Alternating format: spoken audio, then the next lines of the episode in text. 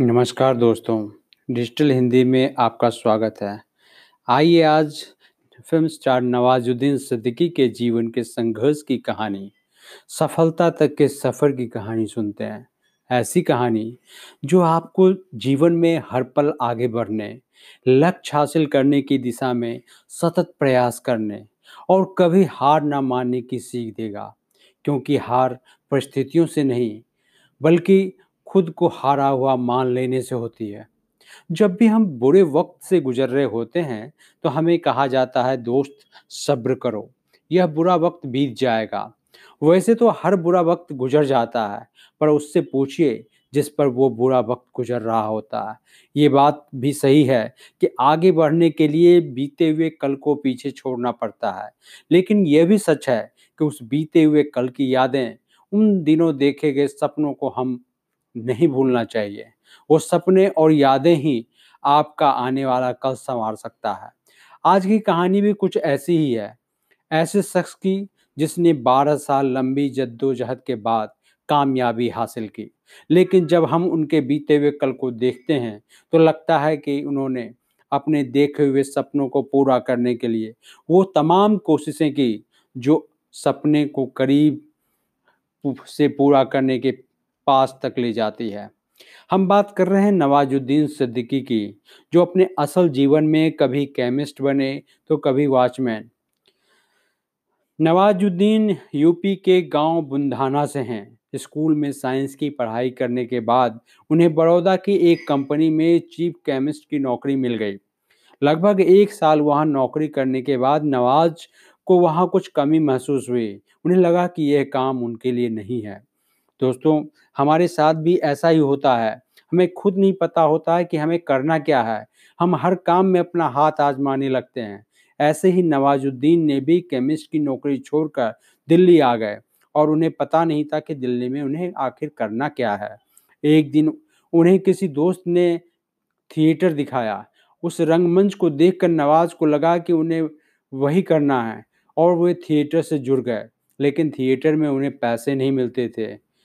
घर चलाने के लिए, अपना जीवन चलाने के लिए, अपना पेट पालने के लिए उन्होंने नोएडा में वॉचमैन की नौकरी की।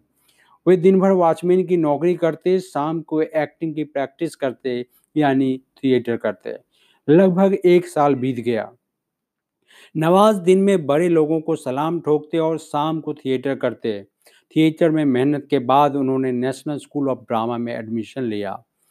एनएसडी में उन्होंने तीन साल का कोर्स करने के बाद भी यहीं और चार साल वक्त गुजारा। काम की तलाश में उन्हें नुक्कड़ नाटक करना पड़ा ताकि जो है उनका जो है पेट की भूख मिटाई जा सके।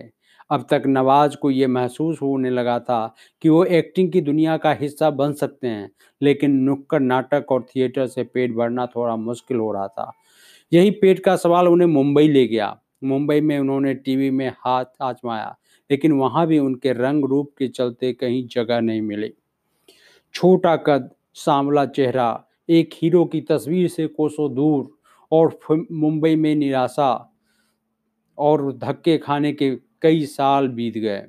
अब तक नवाजुद्दीन को फ़िल्मों में छोटे छोटे सीन मिलने लगे। पैसों के लिए कई फ़िल्मों में वे वीर का हिस्सा बने। नवाजुद्दीन को 1999 में तब लगा कि उन्हें किस्मत करबट बदल रही है जब उन्हें सरफरोश में एक छोटा सा रोल मिला, लेकिन सरफरोश में वे कब आए और कब गए पता ही नहीं चला। उसके बाद मनोज वाजपेयी की सूल राम गोपाल वर्मा की जंगल और संजय दत्त की मुन्ना भाई एम जैसी बड़ी फ़िल्मों में छोटे छोटे किरदार उन्होंने किए। ब्लैक फ्राइडे फ़िल्म के दौरान डायरेक्टर अनुराग कश्यप की नज़र नवाज़ पर पड़ी और उन्हें नवाज़ से वादा किया। कि नवाज़ को लेकर एक फ़िल्म ज़रूर बनाएँगे। नवाज़ कामयाबी के एकदम करीब थे, लेकिन कामयाबी सही मायने में उसे अभी तक नहीं मिली थी। फिर भी उन्होंने हौसला नहीं तोड़ा। वो डटे रहे और आखिरकार उन्हें एक फ़िल्म मिली गैंग्स ऑफ़ वासेपुर इस फ़िल्म ने नवाज़ की ज़िंदगी ही बदल दी। वे कहते हैं ना, बिग ब्रेक, स्ट्रगल पर बिग ब्रेक। फिर इसी साल नवाज़ की दूसरी फ़िल्म मिस लवली भी रिलीज़ हुई और इस फ़िल्म ने नवाज़ लीड रोल में थे। इसके बाद तिंगमांसू धुलिया की फ़िल्म पान सिंह तोमर ने नवाज़ को एक अलग पहचान दी। इसके बाद पिपली लाइव और आई कहानी। नवाज़ ने फ़िल्म में एक्टिंग को काफ़ी तारीफ़ मिली। फिर क्या था? नवाजुद्दीन सिद्दीकी से बना फैजल खान ने कभी पीछे मुड़कर नहीं देखा। अब नवाज़ भीड़ का हिस्सा नहीं थे, ना ही उन्हें कोई छोटे मोटे रोल के लिए जद्दोजहद करने की ज़रूरत थी। नवाज़ ने फ़िल्म इंडस्ट्री में खुद को साबित करने के लिए चौदह साल का लंबा सफ़र तय किया, जिसमें वे कई बार गिरे, कई बार टूटे, लेकिन उनके हौसले इतने बुलंद थे कि उन्हें आज सफलता के इस मुकाम पर पहुँचा दिया। उनकी एक्टिंग का लोहा आज दुनिया मानती है।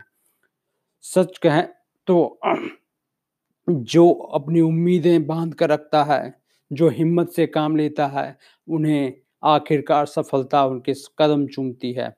तो आज की कहानी इतना ही। अगली बार फिर हम इसी तरह एक प्रेरक कहानी लेकर आपके सामने उपस्थित होंगे। धन्यवाद।